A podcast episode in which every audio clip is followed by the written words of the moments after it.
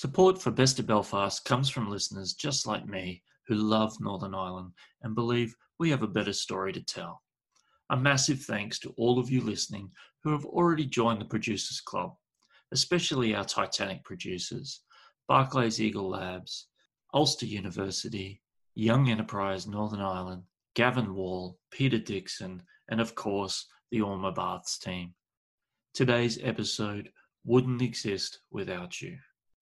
To find out more about how you can support independent ad-free media, get invitations to live podcasts, and submit questions to our guests, please visit best of belfast dot org. Thanks so much and really hope you enjoy today's show. Hello folks, hope you're doing very, very well. Just wanted to say a very quick thank you very much to every single one of you who sent an email after last week's episode. It's been really great to get to know some of you, and the feedback has been so, so helpful. Really, really encouraging as well, just to know kind of who the listeners are behind the numbers. If you are interested in connecting, my email inbox is open. It's matthew at best belfast dot org. I would really appreciate if you've been listening to the show for a while, just to shoot me a wee email, say hello, let me know if you've any feedback or suggestions for the show, and also if you have a favourite one so far. So yeah, thanks for that. Today's guest is an exceptional woman who's done an awful lot for our city and someone that I was really, really excited to meet and sit down with. So, Suzanne Wylie has been Chief Executive of Belfast City Council for five years. Having worked for the council for over thirty years, Suzanne's progressed from working as an environmental health officer to the top leadership position. In her time as chief executive, she's been responsible for negotiating the eight hundred fifty million pounds city deal with the U K government to deliver on an ambitious set of projects spanning across life and health sciences, creative industries, advanced manufacturing, digital development, smart districts, tourism regeneration, and much, much more. In today's conversation, Suzanne shares how local government can be an exciting sector to work in, how she rose through the ranks of her organisation, and why reading is essential despite a busy schedule. Suzanne is a born and bred Belfaster with a deep love for our city and a real drive to see it thrive. As you're about to experience, her passion and energy is absolutely infectious, and I know you're going to love this sit-down chat with one of Belfast's best. So, without further ado, here we go. Hi, my name's Suzanne. I'm Chief Executive of Belfast City Council, and you're listening to Best of Belfast.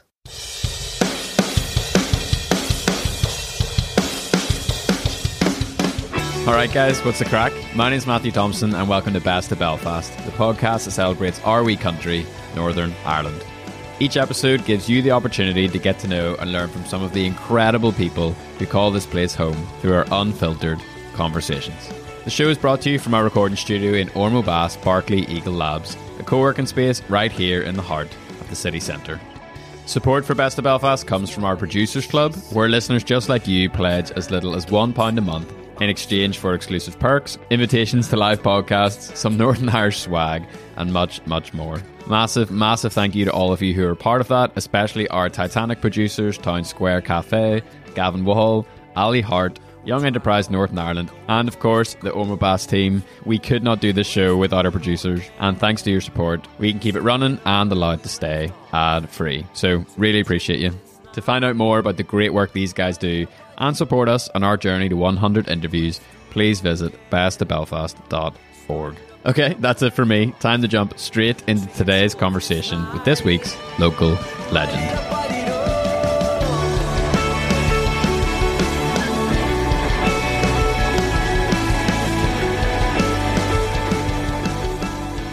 Seven is that was that a lie-in for you? you oh, that's a lie-in. Yeah, I, was, I didn't want to. Yeah. Say, I didn't want to say because like because if that's normal here, that's great. But I mean, like uh, I imagined it might be was a wee bit earlier usually. Yeah. So my alarm right, right. goes off um, around uh, half five. Okay, and yeah. I get up about quarter to six, ten to six. That's good going. Like. Yeah. So um, most mornings during the week. Yeah. And then I have a lie-in at the weekends normally. Cool. And yeah. do you so usually catch up on my sleep?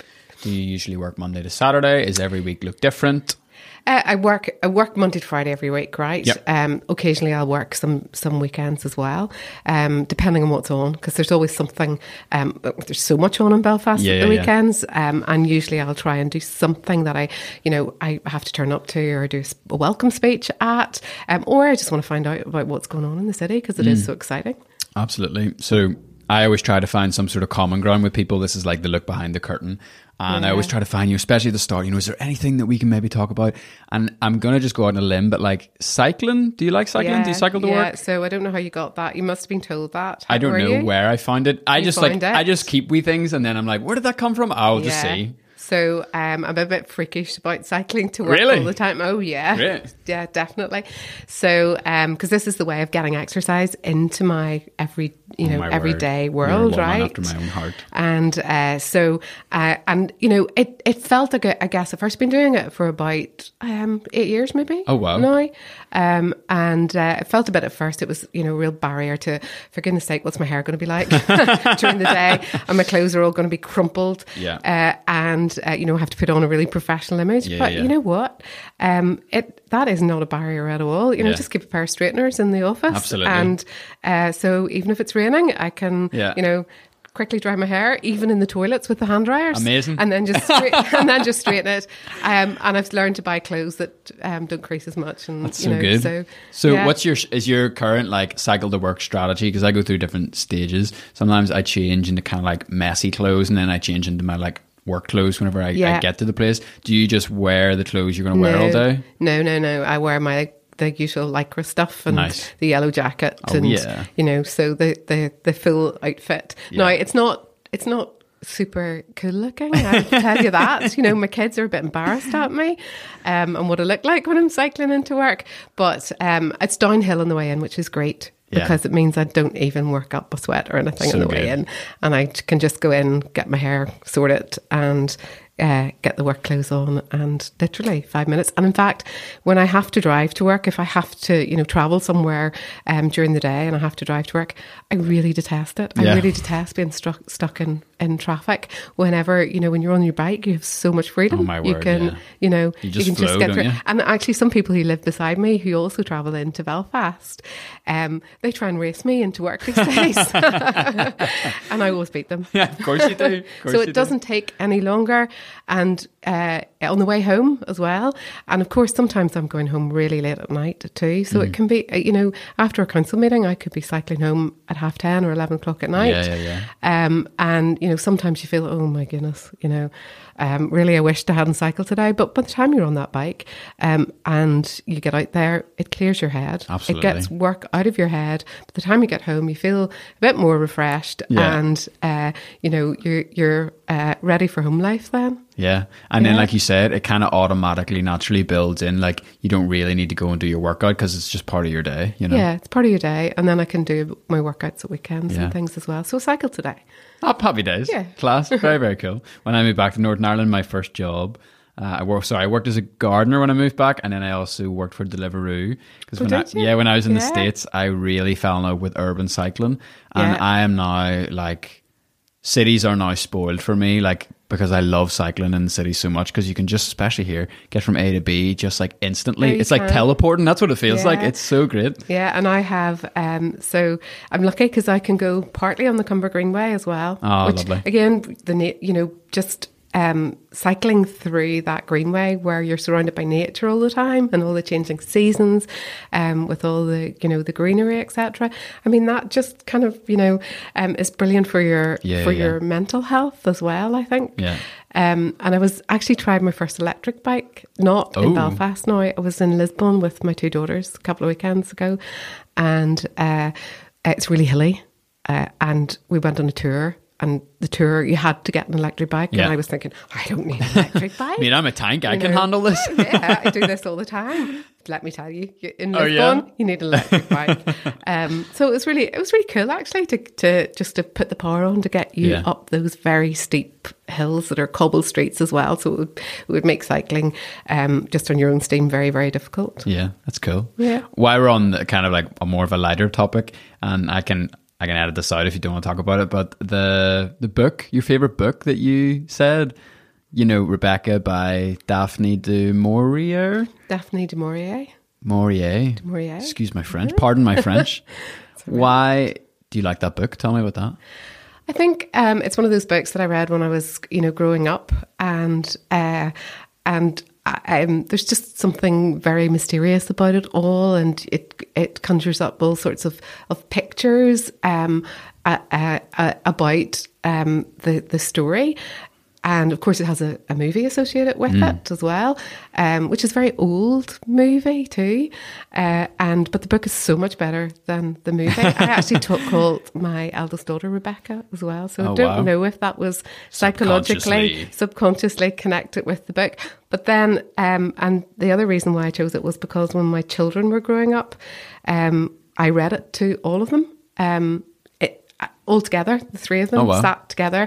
I think we were on holiday one time and I just read all the chapters to great. them. So, uh, and they were enthralled by it as well. Yeah, it's great. And I'm all for people reading. And actually, I'm really happy and really encouraged to see in the kind of entrepreneurial world, like reading has is really having like an in moment right now. And everyone's yeah. like trying to read more. And they're like, Warren Buffett reads like five million books a year. I'm going to start reading too. Like, da da da da. It's like, even like the presidents, like the amount of books they go through and Bill Gates and all that sort of yeah. stuff. But I was really, one, the reason why I was so glad to see that book on your list is because it's fiction. It's and fiction. I, I think fiction gets a really bad rap these days because yeah. people are, I actually have heard like successful people completely like rule out fiction because like, oh, well, you should be using that time to learn so, and to da, da, da, da, da, da, yeah. and I'm like, what? Come I on. Know, and when you asked them, asked me that question, I thought, oh, really? Um, really, I should, you know, be really smart and put down some of those books that aren't fiction and, you know, have really influenced how I think, yeah, yeah, yeah. et cetera. Thought leadership for and the thought, modern yeah, of professional. Course, of course. Um, but actually, I just wanted to, you know, tell the yeah. truth, be authentic. Yeah. And um, and because it kind of, you know, um, resonated with my kids and everything, mm. I just... Um, Uh, chose that one. That's awesome. Okay, yeah. so that that sort of wee stuff aside, and I think you do need to relax. That's oh, the other my thing. Goodness. So yeah. you know, um, of course, we all need to be stimulated intellectually um, as leaders, and of course, we all have to to, to read um, to do that. Um, but you also need to switch off sometimes mm. entirely, and so fiction is is a great way of doing that. Definitely, definitely. I think your story's really interesting. I think it's really incredible as well. And I would love just to kind of hear from you that journey of working as a councillor effectively. Is that right in saying that? Or working for the City Council, so, sorry? Working for City Council, not to, a councillor because they're elected. Yes. I'm not elected. you, you coming in, working for the City Council to then that journey to now Chief Executive. Yeah. Like that is, that's really interesting. So just, I'd love to hear how that happened. Yeah, okay. So... Uh, nineteen eighty-eight started. Wow. It's a long time ago. That's thirty, thirty-one years ago. And uh, it doesn't feel like thirty-one years ago, let me tell you.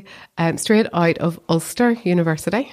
And uh, so um, you do your finals in, in May time. Um, and uh, I got the that job on the first of August. I started in nineteen eighty-eight wow. as an environmental health officer. Mm-hmm. And so uh, environmental health officers, they go out, as, as you probably know, and inspect restaurants um, and, uh, you know, look at air quality, look at health and safety in, in um, workplaces like this one. Yep.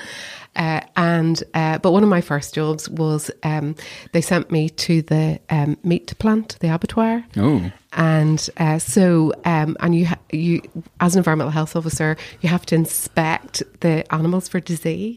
What? Right? Yes, absolutely. Did so, you come from? Are you a city woman or yeah, were yeah, you a country gal? I, no, I grew up in Belfast. I grew up um, just above Forestside. Wow, it yeah. was Super Mac then, um, but uh, just above Forestside. And now and, you're inspecting animals, and, and then inspected animals, and uh, so you went in in the mornings with your welly boots. Right. And um, your white coat didn't stay white. It was red by the time you got home. And uh, you were on a line actually inspecting um, uh, all the lymph nodes of, of the, the cattle, et cetera. Wow. So that certainly um, was character building um, because mostly in the abattoir, it was mostly men. And sometimes in the mornings when I came in, I would find all sorts of bits of animals in my welly boots and things because mm. they just wanted to see what kind of stuff is this is this girl made What's of? What's she made of? Yeah. Yeah. yeah, yeah. Um, and then other things that they made me do were... Um, Uh, you, you, you'll know um, our landfill site in um, the north of this this city, um, and it produces methane gas. And uh, so we um, uh, put in a, a lot of, of wells to take out that methane gas and, and create energy from it. Mm. And we're, we're doing that at the minute. We're turning it into electricity awesome. at the minute, which is great. But um, they, uh, in in the office, they decided to see what it was made of as well. So they sent me out to take all these samples down manholes. Um, so I came out with worms and all sorts of creatures in my hair at that stage. Um, but I think, so... Um, I, so I was an environmental health officer um, uh, probably for um, about fifteen years um, and uh, worked around lots of different jobs and went into public health as well um, during that time. Um, and it gave me a really, really good grounding in Belfast and in all the, the, the um, issues um, that people in the city um, have to deal with. Mm. Um, of course, you know, it introduced me to the economy, it introduced me to all the businesses in, in the city, but it also introduced me to, um, you know, I had to deal with housing problems, um, uh, you know, where people were rent, renting houses which were in really bad state of repair. Um, and in some cases, um, you know, we had to deal with um, houses that, um, you know, had um, infestations of insects and things mm-hmm. in them. Uh, and um, people who really suffered as well. Um, and, you know, people who had mental health issues, people living in real poverty too. So, um, and I was in every part of the city. And, and at, yeah. at that, in those days, you know, we had the Troubles. Yeah. Um, so, um, you know, I was travelling between all the different parts of, of the city, just experiencing people's lives as well. Mm. Um, so I think that is was a really fantastic grounding to understand what you need to understand about all aspects of city life. Yeah, I bet. Yeah. And then, and then I moved into different jobs. So I went into policy for a while.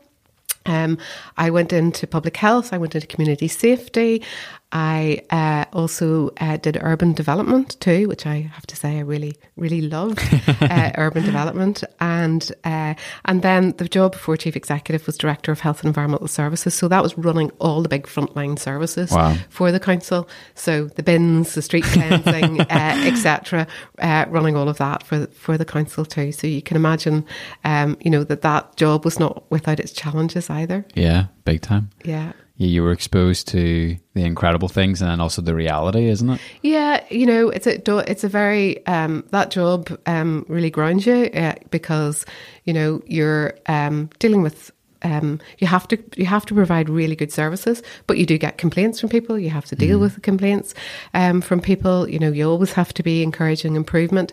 You've got um, the, the uh, you know trade unions to, to work with. You have industrial relations issues with the vast you know um, teams um, of people that provide services across the city, and you've got you know very different range of professions yeah. to deal with as well in council. So I will have scientists, I have lawyers, I have architects, yeah. um, I have um, the, the bin men themselves, I have um, the environmental health officers, building control planners, et cetera. So it's a really wide range of different disciplines. Yeah. It's amazing. And then I have the councillors, of course. So those those people too. Yeah, so they're really important um, because they they are the ones that the people elect, and they're sixty now in, in Belfast, um, eight political parties since the last election in Belfast, Brilliant. And they do set the agenda for mm. you know what they want the city to be like. Uh, um, in the next, so they're for, elected for four year terms, but they think much. Um, Uh, longer term than just the, their four-year terms in office. Yeah. Because, of course, they want to get re-elected again after yeah, their four years. So but, so I effectively report to sixty councillors as Chief Executive. Belfast City Council as an organisation, mm-hmm. because I was mentioned to you about Young Enterprise, um, yeah. I think, before we started recording, and uh, a fellow who works in um, the Adelaide Street offices, mm-hmm. the, Nine Adelaide, the, the, yeah. the massive one, the office. Absolute mahoosive one. Yeah. Uh, he was actually one of my business advisors whenever we were going through oh, Young really? Enterprise, a guy called Jonathan Twynham, great guy. Okay. And I've been in there a couple of times to see him for, you know, different bits and pieces. And I was like shocked at how big and vast that building was. Mm-hmm. How many people are kind of under the large Belfast City Council umbrella? So there are about two and a half thousand people under uh, Belfast City Council. Yeah, but you have to think that, um, you know, We provide um, the leisure centres, we run parks um, throughout the city, we provide the community centres as well in Belfast, and um, we run the Waterfront Hall, we run the Innovation Factory in the um, uh, west of the city. Uh, so, you know, it's a, it's such a wide um, ranging um organisation, really. So, and we have a hundred different work sites across Belfast.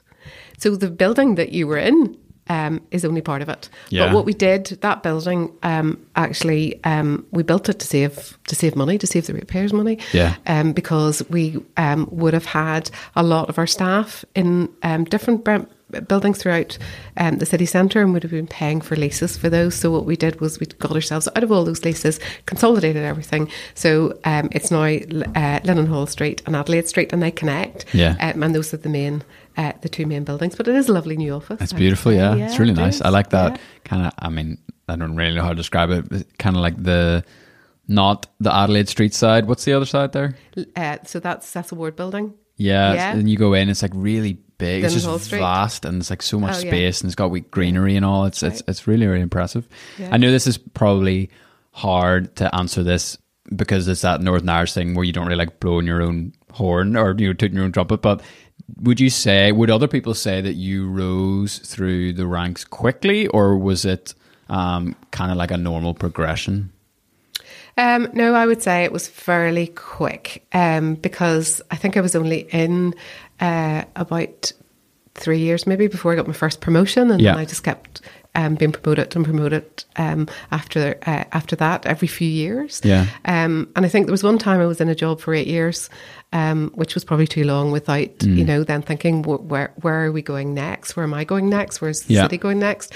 Um, and uh, uh, and that sounds as if it's just about me being incredibly ambitious. I, I, actually I understand the dilemma you're in with a question yeah, like that. Yeah, so. yeah. I actually don't feel that way. It actually just, well, in terms of the circumstances I was in and what I wanted to do mm. and the difference I wanted to make, yeah. um, you know, those opportunities came along and I went I went for them yeah. and I never set out to be yeah. chief executive. Yeah. You know, if you'd asked me fifteen years ago, you know, are you going to be chief executive? Yeah. I would have kind of laughed at you probably. Sure. And that's why I asked, you know, because your, your story is one of possibility and it's a real yeah. encouragement to other people, yeah. you know, because um, Belfast City Council, they've got a great graduate program and, and things like that. Mm. I remember being at uni and seeing, you know, uh, loads of people I know actually going in through that avenue, and just the, the proof's in the pudding, you know, the opportunity yeah. to rise there. But if you were to kind of step back and like dissect yourself and look at yourself from like an outsider perspective, like what things, what thing allowed you to rise quickly, if that makes sense? Yeah. Like, because a lot of people listen to this, you know, they're in nine to five jobs and yeah. they are eager to progress. Mm-hmm. So is there any kind of thing that you would maybe look back on and be like, well, maybe this, maybe not that? So I guess um, it was always about my attitude, okay. if that makes sense. Yeah. Because um, in any job, so I work really hard. I always have. I've always been, you know, really hard worker. I want to do the best job that I can, no matter Where does that what come from? Job I'm in. Um, that's a good question. Um, I guess, um, so when I was growing up, um, I uh, was very laid back about school and things, right? Interesting. Yeah, very, huh. very laid back. And, um, you know, um, really kind of then at one stage during university, woke up and thought, you know what, um, I if I'm really going to do do something with my life, yeah. right? And, um, you know, I'm not sure I quite like the term making a difference because it's too overused, but but we'll just go with yeah, that for yeah. now, right? If I'm actually going to do something useful and worthwhile, then the only person that's going to make that happen is me. So, mm. you know, I let, I'm going to wise up and make the most of it. Um, and uh, and I guess when I went into work, I didn't stick with the parameters of any particular job, mm-hmm. right? I always thought beyond them. And I always worked with, um, so the, the council can only work well and provide um, really good services and make the city successful if it works with all the other agencies and if it works with, with um, civil service mm-hmm. um, departments too. So I always made it my business to work with others. Mm-hmm. And sometimes I would have felt, you know, that I actually worked for the police or I worked for the public health agency. Um, or um, so I always widened the horizons of whatever job I was in. And that's mm-hmm. about attitude um, to me. Uh, and uh, and I think, Um, that that's what made the difference. And every job I went into, then I actually enjoyed more and more. And yeah. the more responsibility I got, even though um, initially I would have said, I'm not sure I want that level of responsibility. But as I actually experienced it, I, I um, understood yeah. that I, I could add more value in every job I went into, and I loved it more and more. And this job is the best job I've ever been in. Yeah, yeah, yeah. And uh, it it gives me energy every day, um, and it, it takes everything I have as well, because that's the nature of this this job. But it actually, um, you have to be so driven. Mm-hmm. But the job itself and the opportunities that, um, you know, the council can um, make such a, a, a success of, of Belfast, and we we are doing that at yeah, this yeah, point yeah. in time. So, um, you know, you, you, you get a lot of satisfaction yeah. from that. And and the other thing is, I always, you talked about um, things like, um, you know, part-time study programs, et cetera. Um, I, in terms of attitude, I always would have gone on leadership programs. Interesting. Um, done more, um, uh, I, you know, I went back and did um, an M S c, um, very early days, and then I did an M B A. Mm-hmm. Um, so that job I was in for eight years. Yeah. During that time, I did, it, I oh, did yeah. an M B A. You were just storing up the goods. I was just storing up the goods, yeah, which I really loved again, because it wasn't a public sector M B A. It was um, at Queen's, and everybody um, on the course, uh, they were, you know, either from the banking world um, or commercial Um, world, um, so private sector primarily. So I was the only public sector person um, on it, and I went in feeling like the underdog, I have to say, um, because we were doing, you know, accountancy exams and yeah, marketing yeah. exams, and uh, you know, so I I really worked my butt off, mm-hmm. um, and uh, and loved it. It was great. What was your subject in school? Like in what, school? What were the things you were really yeah, good so at? I was really, really good enjoyed? At science. At science. School. That was yeah, your field. That that was definitely uh, my field. If you were to pick one of the three. Sciences, yeah. Uh, I think chemistry. I chemistry, wow. At, yeah, very yeah. interesting. But I haven't kept that up at all, not at all. Um, and uh, but my my kids are, I suppose, all science, yeah. sciencey as well. Yeah. Now, yeah. It's interesting. You know, you're talking about how you were, for lack of a better term, um, this is the way I internalize it. You did not say this. Rather servant-hearted in how you would go beyond what was kind of like on. The, the paper of your job description, yeah. you know, you said something that's felt like I was working for the police, da, da, da, da. And I think like you obviously built up a lot of great rapport with people along yeah. the way in doing that. But then also I think sometimes people can really underestimate just how beneficial it can be to be a pleasant human being and just be nice to people. It goes yeah. a long way. Yeah, it does. Um, I just saw a poster. You gave me a tour um, of this lovely building, this fabulous building, and when we were walking around I saw one of the posters that said work hard and be nice to people. It's a good right? one, isn't it? It is a good one. It's a really good one. Uh-huh. And you and uh, you didn't plant that with me at all. In fact, we didn't even comment on it when we walked around the place. But um, it actually does resonate with me um, because relationships, so particularly in my job now as chief executive, relationships are how you actually get things done, mm-hmm. and particularly how you get over um, big obstacles yeah. to delivering a big project, for example. Mm-hmm. Um, you know, and I know all the players in this city personally and can phone them up um, and, you know, we can problem solve together. Yeah. And when you have good relationships with people, very and, and very deep relationships yeah, with yeah. people, um, then uh, and then you can solve problems together, which is great. Yeah, yeah. I yeah. promise we're going to talk about like like Belfast vision stuff in yeah, a second, no, but I'm just fine. I'm finding this like wee yeah. area really interesting. How do you now in a season of your life where you are perhaps, and maybe I'm just imagining this, perhaps more time starved than you've ever been. Absolutely. How do you go about the maintaining of those deep relationships, both professionally and I suppose personally, but mainly mm-hmm. at this point of the interview, probably professionally? Yeah, so um, it is difficult. It's always yeah. a challenge. Of course, it's always a challenge. Um, and you There's know, a fella in here, sorry, his name's Gary Davidson, and he uh-huh. just landed himself the sweetest job ever. He's really he's it? really into tech startups, and his job is basically to go around and just meet everybody and talk to everybody. He's like a professional networker now. I always make fun of him, but it, he's totally suited for the job. But someone like that, they have... Yeah. you know, carved out hours and hours of their day yeah. to do that. You, on the other hand, do not have that luxury, I no. suppose. No, so, uh, and my diary is impossible. In mm. fact, you know, I do look at it on Sunday for the week ahead and think, how am I physically going to do all of that, you know? Um, sometimes I have to put my trainers on and run between meetings because that's Jeez, the only way Louise. I get them. um, so, yes, you're right, but I think um, I will always... Um, th- have a bit of thinking time somewhere, even if that's on a Sunday, right? And think about, um, so I need to speak to him and her, and I need to just connect, and even to connect some people together as well. Um, and uh, if I go into meetings, I have to be really clear mm. what I need to get out of those meetings. Mm-hmm. And I will, and maybe I need to speak to some of the people in those meetings before even the, the you know, the big um, conversation with everybody in the room. Um, and uh, I will always... You, you always have to think as well about um, making sure that people see the value in the relationship. So um, you will always have to, I, I will think about, well, what can I give them? What, what you know, what can I offer them? Yeah, sure. Um, and, you know, once people see that you're prepared to really work with them and they can get the credit for some of the, the things that you're doing together as well, then that's when the relationships actually do d- deepen quite a lot. Yeah. Um, and once you involve them um, in...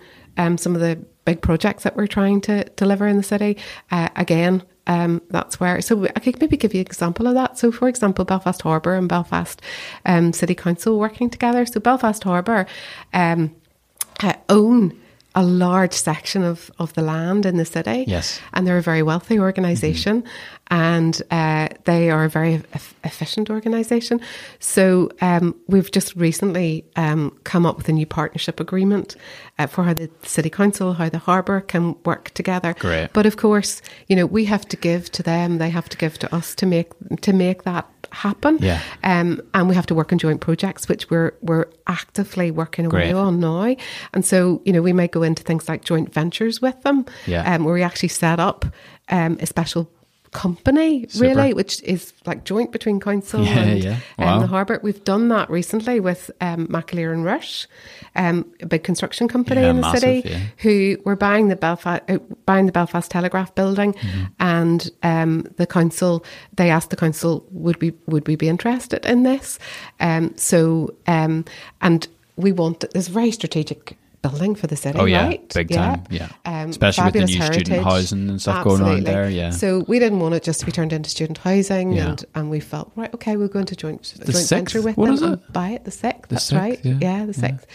So again, that's, you know, um, just about how relationships, you can't just, it's not just about sitting around a table and, and talking um, a lot, yeah. right? It's actually about doing things together. Yeah, that's definitely. How you have really strong relationships. Cool. Yeah. Well, I think that leads us nicely into some of, uh, you know, the more stuff that we were supposed to really talk about. And uh, one of them is, you know, your team just mentioned a couple of talking points. One of them is the Belfast brand. Yeah. Now, I'll be honest, I don't even really know what that means. For me, the question that I want to like kick us off there is, what does the new logo stand for? Because I've okay. seen it, yeah. I like it, and I, but I don't get it, if that makes sense. All right, right. Okay, so um, it is a starburst. Okay. Yeah. Um, so, and it's supposed to um, depict energy, the, the energy and the vibe of the city, and has quite hard edges as well. Yes, it so does. It is supposed to, to um, demonstrate that we're quite an edgy city there you too, go. right? Which is true. Which is true. Very true. A lot of my um, international visitors, they're kind of, they kind of feel like they're, they're like, oh, Belfast is like one big Brooklyn. And you're like, yeah, exactly. Yeah, it kind so of is. It's, it's supposed to show that.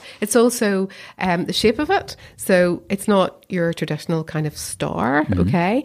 Um, and if you look at the shape of it, um, there's quite a big indent um, in one of the in one of the edges of the star. That's to show the the harbour, the the, oh, wow. the lock. Okay, yeah, yeah, yeah. And then the rest of it, actually, if you put it on a map of the city, uh-huh. um, it is the outline of the built-up areas of the city. So wow. it does two things: the shape of someone has put a lot city. of thought into that. Yeah, they did. um, but also then the future. It's supposed to represent young people, youth, yeah. um, vibrancy, um, a bit quirky, and it is a dynamic brand as well. Yeah. So you know we're not hard and fast about how that's how that's used mm. at all. You can you know you can manipulate it. You can change the color. You can change the patterns. Mm-hmm. Um, you can use it alongside whatever other brands uh, you want to use it alongside. Yeah. Um, but the narrative is really around, you know, um, we're confident uh-huh. um, and uh, we have something which at this point in time in the city um, is um, really important to capture that, that energy of yeah. uh, young people.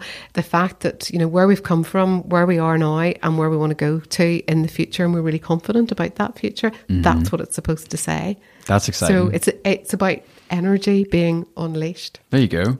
Mm-hmm. That's uh, that's like V I P uh, so like do you get, answer. Do you get, that's great. I get it now. Do you get I'll, it be, now? I'll be like a fount of knowledge walking uh-huh. around now if I'm driving past. What does that look like to me? Well, actually, let me tell you. Uh, so if um, so you can see them now. We're putting them up on the signs on the way into the city. Yeah, I always see it whenever I'm coming on uh, as the M three, just where that big Tesco is. Yeah. Where, you know, Harland Roof's on your right. I always that's. Where I That's see the logo see the it. most, yeah. Okay, yeah. yeah. But it's it's used on all our marketing materials. So when we go out to other cities, um, you know, we'll always use yeah. that that brand. And we want we want other organisations to use the brand yep. as well. So it really sticks. Yeah, and I suppose kind of like if we are to uh, zoom out. For like that's like a touchscreen. I just I just did movement like I'm zoom, zooming out on you an did. iPad. You did. I really did. I squandered. If we were to zoom that out a wee bit, you know, Belfast. Brand. One of the reasons why I started the podcast, I said you before we started, I lived in uh, New York for three years and anytime anyone would hear the accent, you know, it's always, where are you from? Where are you from? And I'd yeah. say from Belfast. And it always break my heart because the first initial thing they would ask is, oh, is there still loads of violence there? Is there still bombs? Is it still really dangerous? Um, it actually played to my advantage at some points because I, I worked um, with some uh, gangs and um, in more like low income kind of rough neighborhoods out there, and I got like insane amount of street cred just because I was from Belfast, and I was like, I'm a child of Good Friday Agreement. Yeah, I, I saw nothing, but I mean, I'll take it. I'll take it if it's going. Yeah, but I really wanted, you know, the reason why this podcast exists is to show really that Belfast has come so far. It's to show that actually Belfast is incredible, and I mean what it says on the tin. It's to show off the best parts of Belfast. So what are, outside of a logo, some of the, you know, parts of the Belfast brand that we can be really proud of? Yeah, well, I think um, you just have to, uh, you know, come into the, the city and, and walk around it. I actually had a, the real privilege yesterday with my management team of getting a walking tour Um, of the city centre so great. by this guy who works for us. I'm going to name him. He'll probably kill me for this. Gary um, Potter. Go who on, knows Gary. So much um, about the history of the place and also what's going on um, with Belfast. He runs a website himself in his own spare time wow. called Future Belfast. So if anybody wants to look at what's going on in the city right now um, in terms of development, um, they just need to to look at, at his website. Um, and it is amazing. It mm. is absolutely amazing what is happening in Belfast. Um, so if you look at the tech scene, um, for example, in the city, um, it is phenomenal. We are the second fastest growing knowledge economy in the U K outside mm. London in Belfast. Wow.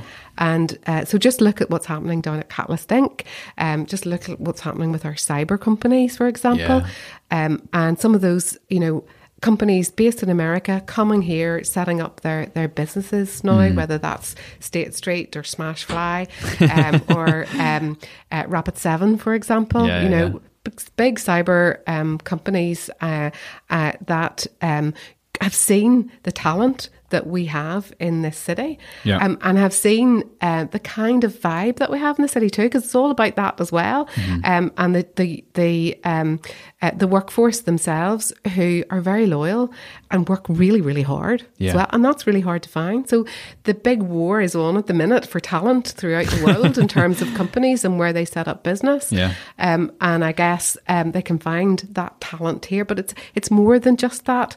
It is about um, this, the you know, the city itself, the quality of life that you have when you live here, yeah. um, and uh, and also the the environment, because you know if you look at um, you know look at Cathedral Quarter, oh yeah, just just look at what has gone on there without actually um, you know any agency.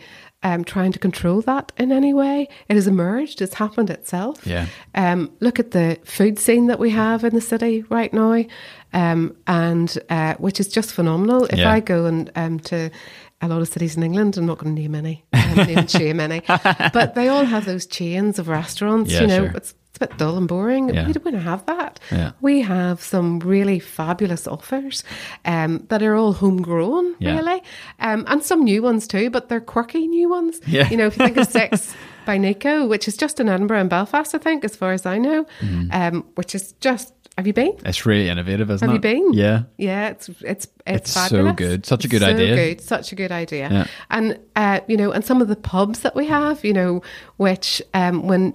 um, visitors come and, and mm. see the, the, the pubs and the range of pubs and the music scene. Um, it is it is so cool. Yeah. You know, look at all the rooftop bars that have um, been developed in Be- and Belfast, and more to come. That's right. Yeah. Um, so the economy, foreign direct investment, you know, some big companies like Citibank, yeah. um, like Allstate, like Concentrix. So if you think about City, um, they were probably one of the, the biggest first movers to mm-hmm. come to Belfast from America. And they started with about three hundred people. Um, I think they have about um, nearly three thousand people now on their books. And they're now um, looking for a new building to do even more. Mm-hmm. And that is the story all over the place. Yeah. So any company who has come here um, from outside has expanded and expanded and expanded again. Um, and you're right, though, around our Perce- the perception sometimes yes. of the place. Um, because when tourists come here, like, you know, over one hundred cruise ships uh, yeah. last year. It's mad, isn't it? Mad. one hundred? Unbelievable. Oh, it's about one hundred seventeen last year and more planned for this year. Um, and, uh, you know, tourism is just growing exponentially. And when people come here, not only tourists, but even investors to to, to look at the place, they are so surprised mm. by what they find here.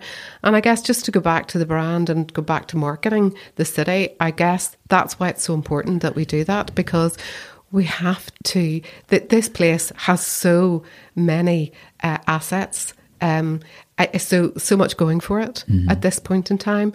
And as soon as people people actually lift the lid and look in um, and, and come here, yeah. they are absolutely blown away by yeah. the by the place. And I can I can stand over that, because every investor that's coming into the city, whether it's um, a company setting setting up in the city, I have a couple this week coming in in my diary, um, and uh, or whether it's a you know a real estate investor or a hotel investor. Um, they are absolutely amazed um, by what's going on. Um, the fact that we've got a whole university moving into I know, it's so good, the city centre, yeah, and it's now on the, on the tour yesterday. Um, I uh, you know saw how much um, development has just happened with with um, Ulster University. It's now really, really taking shape. Yeah. um, and uh, it's going to be such a cool building. It's awesome. Uh, and it bringing fifteen thousand more students into the heart of the city centre, and all that student accommodation that's going around yeah. the place will change how we use our city centre too. It'll Definitely. Change. Yeah. Yeah. Um, and you've, and uh, all the new hotels mm-hmm. that are going up um, around Belfast. Something that I'm really excited about the students moving in is yeah. uh, I'm...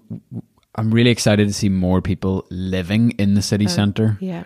And, mm. you know, obviously that whole kind of Royal Avenue area, the Primark fire has been really interesting to see, you know, how that's impacted even that area. But it would be lovely to see more and more, because, you know, that is something about New York that was interesting, where you would have obviously all these shops on the bottom floor, but above that, you know, there'd be hundreds and hundreds and hundreds of people living. And it did give a permanent life to a city rather than just at key points, if that yeah. makes sense. No, it makes a huge um, amount of sense. It's a real passion of mine Good. At the minute. That's great. Um, and I think what you will see is um, uh, housing um, and, you know, living over the shops, uh, et cetera.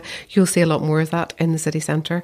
Um, and you'll see different models of, of um, Uh, housing as well. Mm. So, for example, if you go to any um, regional city um, in England, you'll see a lot of build-to-rent um, schemes That's going right. up, which are taller buildings, and they're they're really for um, young professionals uh, who you know want all the services provided yeah. along with them. So you you know somebody will take your dry cleaning and, and it. get it done yeah. for you. You, you want to go to the gym? Oh, there's a gym downstairs. Gym there that you can rent the the um, you know the big dining space mm-hmm. and have parties if you like, yeah, et cetera. Yeah. There's always the rooftop, um, you know, to use for barbecues and those kind of things. Yeah. yeah.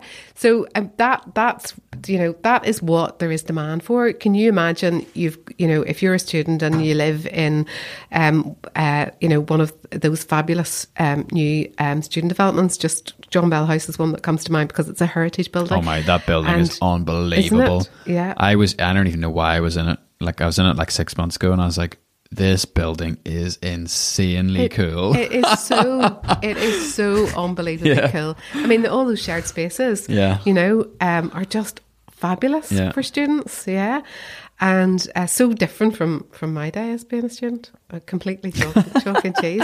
Um, but, um, you know, can you imagine those students then saying to themselves, okay, well, I'm going to go, after after living here, I'm going to get a job and I'm going to go back home and live with my mum and dad. They're not. Yeah. Right?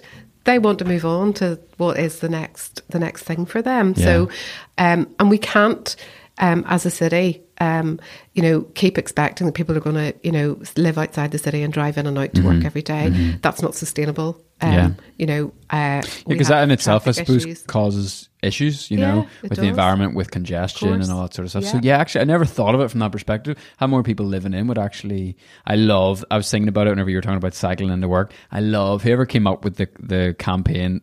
Whoever copywriter came up with it is an absolute legend. Uh, you're not stuck in traffic, you are traffic. Oh, that's brilliant. That, that is, is brilliant. So good. Yeah. I was like, fair play, TransLink, fair play. Yeah, absolutely. And we have such dependency on the car um, mm-hmm. here. Uh, we have to get away from that. Yeah. Um, there is no doubt um, we have to get away from that. I mean, the Glider has been uh, a real success. Um, but of course, it only runs from east yes. to west so far. Yeah. And we need we need Glider phase two as yeah. well. Um, and and I think, you know, even um, the Glider itself is quite funky. It's, yeah, it is. It is. So, yeah. um, and I think people got quite excited about it and the fact that it's, you know, really, you know, it's Wi-Fi enabled and yeah. you can sit and, you know, work or do social media or whatever you want to do yeah. um, on the bus while you're travelling into work as, as well, yeah. um, I think is a real success. So we need more of that. Mm-hmm. Um, absolutely.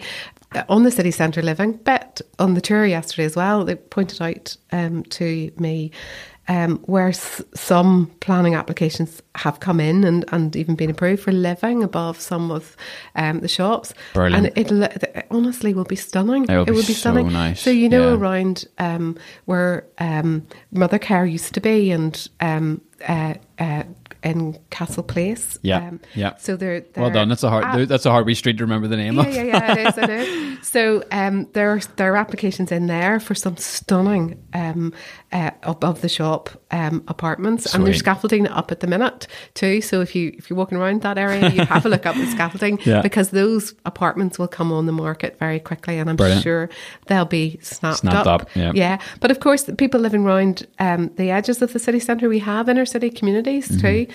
So we have to make sure that, um, you know, those um, people feel the advantages of development in the city centre as well and feel like it belongs to them too, yeah, that, yeah. you know, they're not cut off from yeah. from uh, the city centre and it's not a kind of um, world yeah. in future that, you know, it's all the, the, the, the wealth is in the city centre mm-hmm. and it doesn't permeate out into all the neighbourhoods. Yeah. So that's part of my job as well, is to make sure that, um, you know, the, the whole of Belfast benefits from, from the growth. Yeah, interesting. Yeah. Another kind of talking point was smart cities. Yeah. Now, I don't know on, you know, like the initiative legislative sort of level. So I'm just going to interpret that. And there's two little questions I have just as the kind of like Joe Blogs walking down the street. Yeah. The first one is, is it the Pulse um, machines that have been put up? Maybe yeah. it's not called Pulse. No, no, no. There's that. Right. And yeah. then also Belfast Coin, I mm-hmm. think is really interesting. If yeah. you want to talk about either of those things, whatever you want. Sure. Yeah. So yes, of course, those those smart hubs that have gone up um, on the streets, um, which I think it were one of the first, uh, if not the second city to to do that. Wow. Um, and uh, so um, and that's but that's only one example of some yeah. of the things that we want to do under the kind of smart city brand. And I think there's been a lot of hype about smart cities, you know, and I think every city in the world is trying to be the smartest. Yeah, yeah, yeah. Yeah. Right. Everyone's trying to be the next I city, you yeah. know what I mean? It's all tech, yeah. tech, tech, and yeah. Yeah, it is. is. Although there is there is a lot of merit in um, actually trying to create um, better innovation in your in your city, and I mm. guess that's where we where our starting point is. Um, so you have this brilliant um, tech community um, at this point in time who are innovating all over the place. Mm-hmm. You know, th- um, look at Artemis, for example. Do you know about Artemis? I have no idea what so, that is. Great right. name. It is, isn't it? Right. So Artemis um, were involved in uh, racing yachts. Okay. okay. And they have set up a small tech business here in Belfast. Right. And they are um, trying to create um, the first um, yacht um, that will generate its own power um, and potentially be autonomous in future. Wow. Now, they're doing that on a world scale, yeah, yeah, and yeah. that's happening all over the place. We are providing technology and innovation for companies right around the world. Amazing. Look at, look at Wrightbus. They're providing two hundred hydrogen cell buses for London Bus. So and great, so, like, isn't it? Isn't that, isn't that fantastic? And yeah. there are no emissions from the hydrogen cell bus. Wow. Like, water is the only byproduct. so um, fabulous, right? Yeah. Um, so there, and the, I mean, that story, you know, I could tell that story uh, about, you know, a thousand companies in, yeah. in Belfast right now. So I think what Smart is all about is creating the right environment mm-hmm. for that innovation and those companies to really, really flourish. So, of course, you need the hard um, infrastructure. You yeah. need to, you know, have the high-speed um, internet. You need to have five G enablement um, across um, at the, the city core where all the businesses are, right? Um, you need to have the, you know, the sensors um, on the lampposts, and uh, you need to have the the the pulse um, uh, hubs, et cetera. Um, of course, you need to have all of that, but actually, you need to do something with it, right, to make it all work properly. Yeah. Um, you know, people talk about the Internet of Things, which is a great thing, but nobody can actually yes. um, put their finger on well exactly what does that do for for a city. So, um, so I'll give you a few examples of some things that um, are happening. So, for example, um, C-Sense, um our company in Belfast, that have put sensors on, you know, our um, Just Eat Belfast bikes. Yep. So they have sensors on all of those. That's picking up lots and lots of data, um, which is telling us a lot about traffic in the city. It's also, oh, wow. also telling road service where all the potholes are. Oh, in the serious? City as well. Yeah. That's so smart. And, you know, um, and so we're using some of that information to then drive what maintenance, et cetera, um, needs to be done. Um, and uh, and and uh, so what um, what we've been trying to do with Invest N I as well is um, ask some of the innovator community to solve some city problems. Mm. So, for example, we don't know a lot about what tourists do on a Sunday in Belfast. Yes. Um, And uh, so, um, so we've been trying to collect data from, from them through their phones, et cetera. Um, so we know where they go, um, mm-hmm. and uh, and and so we know what else we need to provide as a product in the city. So we put out calls to small tech companies and say, okay, these are the problems. So, for example, air quality is a problem in the city, yeah. um, and how can you help us solve some of these problems? And we will give a small amount of money to say, right, come up with ideas first of all. Come in and pitch them to us, right? Mm-hmm. And then um, we'll give you a bit more money if we think there might be something in these yeah, ideas yeah, yeah. to work up maybe a prototype, and then come back in with your prototype, and we will m- m- we will potentially buy that service mm. then as a city, and then you can go and sell that to cities around the world as yeah, well yeah, if yeah. that really works and stacks up. So yeah, so there's, there's a lot of that going on in the city. So I think that's really what a smart city is all about. It's about creating the right infrastructure, first of all, but then the environment yeah. that you can really innovate and your businesses can just grow exponentially. Yeah, it's cool. Yeah. One of the questions that I really was looking forward to asking, you obviously deal with things on a very large, big picture scale, and you know, you're involved in Um, working in partnership with all the necessary bodies involved to make that happen. But what can we as listeners, as we as like individuals, like as citizens of Belfast, for lack of a better term, like what can we individually do to help our city flourish? Yeah, that's a really good question, because I think that um, people don't necessarily um, think enough about that. They think it's somebody else's job to make that yes. that happen all yeah. the time. Um, I think that um, one of the things you touched on was, you know, um, uh, being in New York and, and how um, people thought about Belfast. So I think everybody can be an ambassador for mm. um, this place. Um, it's very easy to, you know, um, you know, at this point in time, um, with no government in place, you know, to, to complain about things. Oh, but yeah. actually... Um, people need to find out, know more about their city and their place, and then they need to go out and shout about it as yeah. well. I also think, you know, particularly young people, um, uh, and getting involved with um, different organisations, um, whether that's the youth forum that we have um, in the city, whether that's um, uh, Young Enterprise that you were involved in, um, whether that is Young Influencers, whoever, right? And there are lots of these groups yeah. um, to get involved in, in that because, um, you know, we will listen to what young people have to say. I need to know what young people want for their city in the future. Yeah. Um, so I think it's really important that they actually find a way to articulate mm. what they want. So I'll give you an example of this. You, you talked about the fire in Primark mm-hmm. and there's a whole debate going on about pedestrianisation um, of the, the city centre yeah. at this point in time because of that and because of the fact that it was cut off, couldn't have buses going down the main shopping yep. area, and we put park little pocket parks and things yeah, in. Yeah, yeah. Um, and, uh, it's nice, so, I liked it. Yeah. yeah. So now we want to completely reimagine the city centre. We want a new vision for how it should be used. Brilliant. Right. But, you know, we need some kind of really smart ideas yeah. around that. And, you know, with the best will in the world, you know, most people um, on my management team were over forty, right? And, sure. Um, and they're not the ones who are going to come up with the, the nice, bright ideas for what we can do. So I would say um, get involved. Um, and, you know, discuss these things on social media too. You know, we will put out things on social media as a council to ask what people think about that. Yeah. And um, get involved in doing that. It's not a waste of time. We do listen. Yeah, that's brilliant. Um, I always like to kind of try to land the plane to these interviews. I have a couple of stock questions I ask every single guest. There was just one or two other wee ones kind of more personally that I thought would be really mm-hmm. interesting to hear your thoughts. I'm interested that you, you know, you went and you did these leadership sort of up skills, for lack of a better term, whenever, you know, you were uh, in your old previous job and things like that. Maybe you haven't experienced this. Maybe this is completely kind of off the cuff, but have you ever found leadership to be a lonely experience? Mm-hmm. And if you have, how do you deal with the loneliness of leadership? Mm-hmm.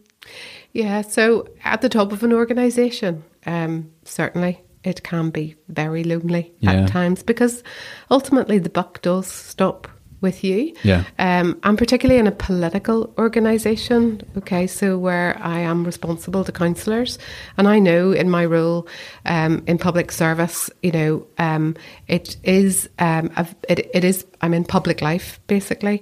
So um, I also have to, you know, um, watch how I portray myself yeah. as well. Um, and there are only certain things I can say, and I and there are things I can't say yeah. as well. So I cannot be political yeah. because I serve all eight all political eight, yeah. parties. Um, so I always have to be cautious about that. Um, and I think um, there can be times um, when there are political fallouts between parties where sometimes I can feel in, you know, in, in a difficult position. Yeah. Um, and that's when it gets the most difficult, the mm-hmm. most lonely in terms of, of leadership. Um, I think the way of dealing with that um, is have a really good team around you. Um, have a team who watches, you know, each other's backs, who support each other, because things get tough at different times for different people on your on your team, including me. Sure. And actually to articulate that a bit as well, because you yeah. think when you go into leadership and you're at the top of the organisation, sometimes you have to be so tough, right?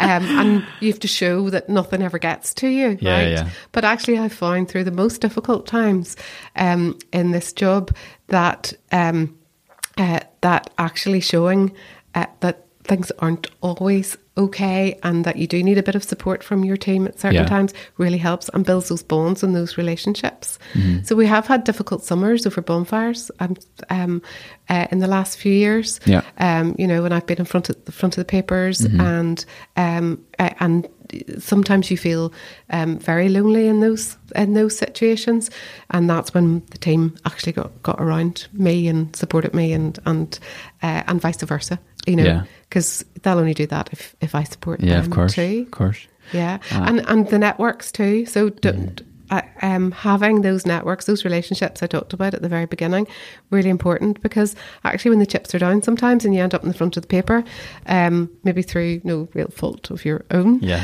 Sure. Um, but Uh, you know, I will get texts from people. I get texts from other chief executives and other councils, um, some of my civil service colleagues, et cetera. Some people in the private sector say, "We're with you. You know, mm. we know what you're. You, you know um, uh, what you're trying to do for this city. You're trying to make it successful, et cetera. So um, we'll we've got your back as well." Yeah, we must have done some weird like mind reading thing there, because my next question is about success. Yeah, and this is something we ask everybody, and we love asking it to Northern Irish people, especially.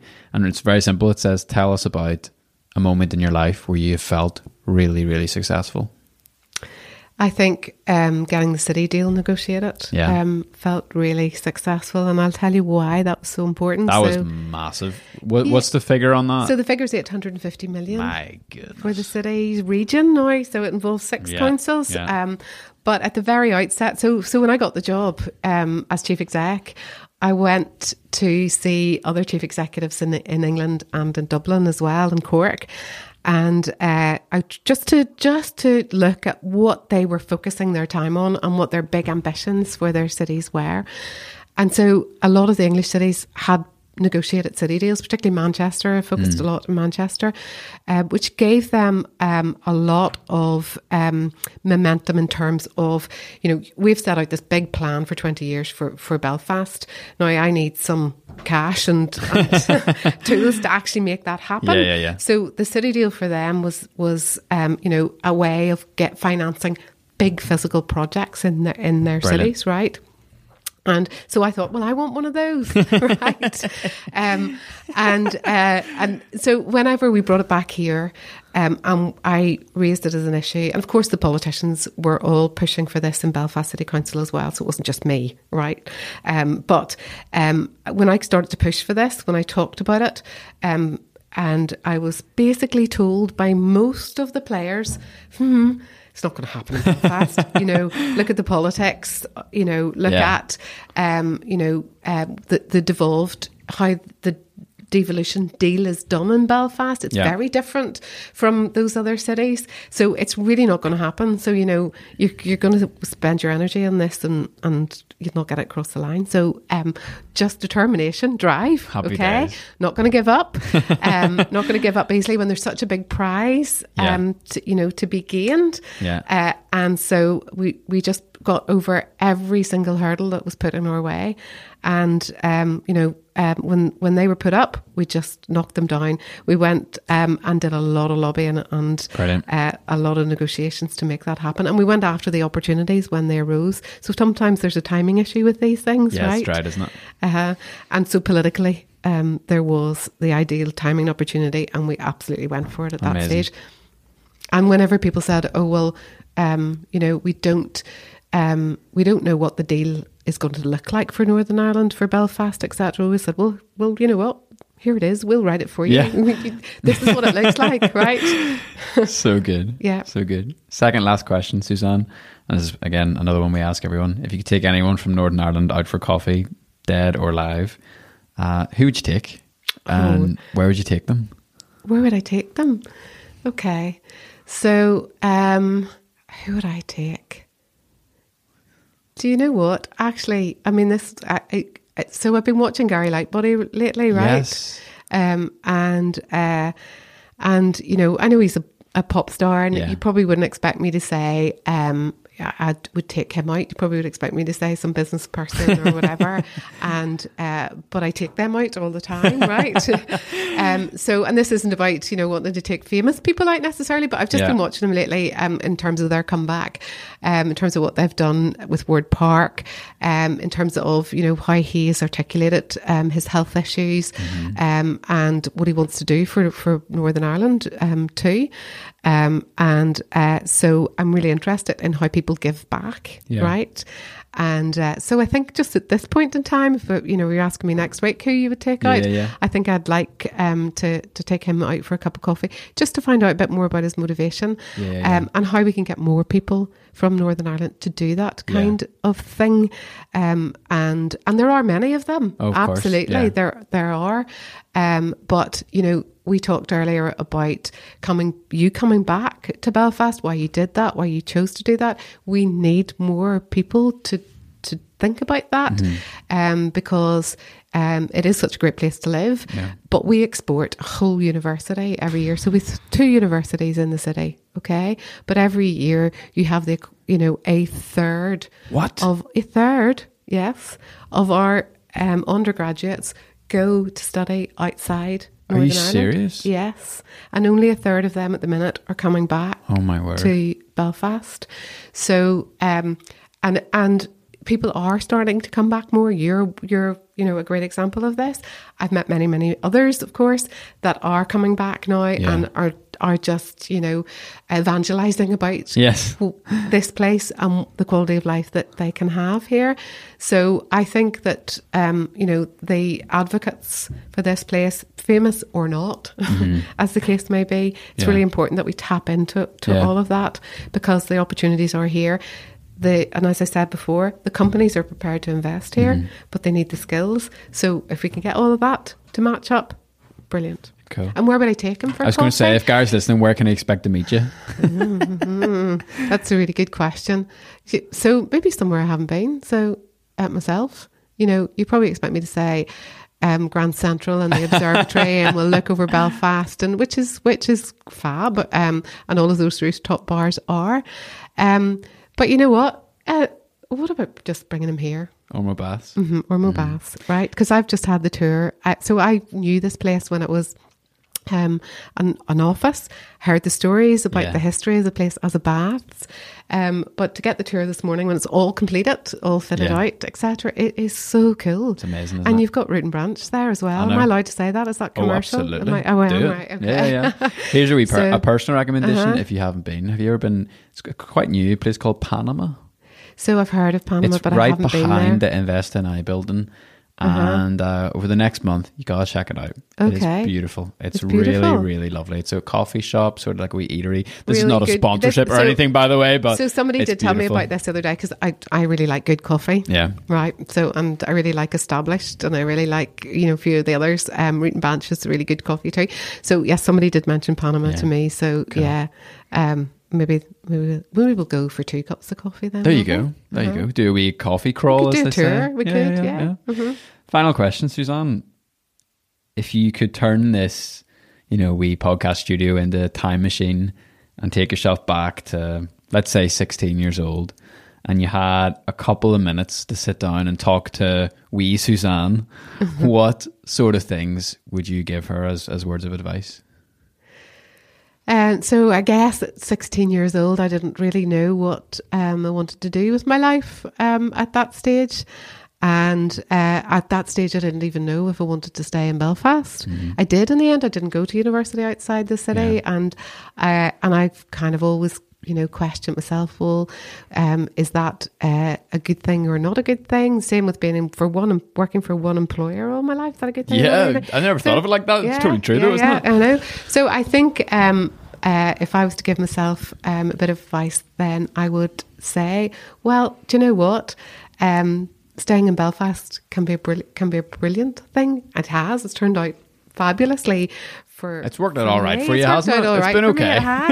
So I think I would give myself that advice. I think I would have told myself um, as well um, at that age, because it took me until I was probably about twenty before I wised up, you know, mm. um, and really started to drive myself to to to, um, to, to work and, and uh, you know, to decide what I wanted to be. So yeah. I think I would have told myself to wise up a wee bit earlier, but still have fun, because you, you can go. have great fun in this city too. Absolutely. Suzanne, thank you so, so much. Really appreciate You're it. You're welcome. You're Cheers. welcome. Cheers. Incredible stuff. Suzanne, thank you so, so much for taking the time out to meet me in what has to be one of the busiest schedules in the country. I really appreciate it. I know the listeners do too. And speaking of listeners, speaking of you guys, thank you. Thanks very much for tuning in. I hope you found this episode beneficial. I know I certainly did. I always walk away with loads of personal notes. I don't know if you can hear it in the recordings, but often I'm scribbling notes. I'm making wee notes to myself. I'm going home and reflecting over it. Sometimes I write responses and action steps that I need to take based on what I've heard today. And so I hope you found it beneficial. If it is your first time listening to this podcast, or indeed podcasts in general, welcome. Best of Belfast is the show that celebrates Northern Ireland and the incredible people in it. We do it because we think that Northern Ireland is a fantastic place to live, a great place to grow up, and is full of opportunities to develop your business, improve your craft, pursue your art, establish a career, raise a family, have fun, blah, blah, blah, blah, blah, whatever you want. It's also a way to learn from some of our city's finest, and actually a way to discover some of the incredible stories that I personally feel like are not being told in Northern Ireland, along with hearing from some individuals who are very well known and incredibly successful in their own right. You can find out more and check out our back catalogue of guests at best of belfast dot org. That's also where you can sign up to our email newsletter and support the show financially. Thank you so much to every single one of you who are part of our Producers Club. Your support, which ranges from as little as one pound a month, is so helpful and really helps the show thrive. All right, I think that's us. Matthew at best belfast dot org is the email to continue the conversation. And until next Monday morning, hope you have a great week. All the very best, and see you soon. Oh, here. Next week's show is going to be something a little bit different, something that I've never done on the podcast before. We're actually rolling out a week-long mini-series, so there's going to be episodes going out Monday to Friday, and there's going to be a trailer coming out later in the week to fill you in and hopefully get you excited for that. Can't wait to share that with you. It's going to be a good one. Uh, for the second time, thanks so much. Goodbye. See you later. Hi guys, I'm Rob, and I'm from Queensland, and I'm a proud member of the Best of Belfast Producers Club. I listen to the podcast for a number of reasons. I love Belfast, Northern Ireland and the country and the people in it. I have a connection with Northern Ireland as our family came to Australia in the eighteen hundreds from the beautiful county of Fermanagh. I love what's going on in Belfast, the entrepreneurs, the innovation, the technology and the spirit. My favourite podcast is definitely the Tim Brundle episode, although I do have many other favourites. I support the podcast financially because I believe that quality work deserves fair financial support. It's important that we continue to hear about the amazing people of Northern Ireland and what they are achieving. So if you've been sitting on the fence about joining the Producers Club and you would really miss Best of Belfast if it wasn't here, as I would, I highly recommend considering joining today. You can do so over at best of belfast dot org. And I look forward to seeing you in the WhatsApp group soon.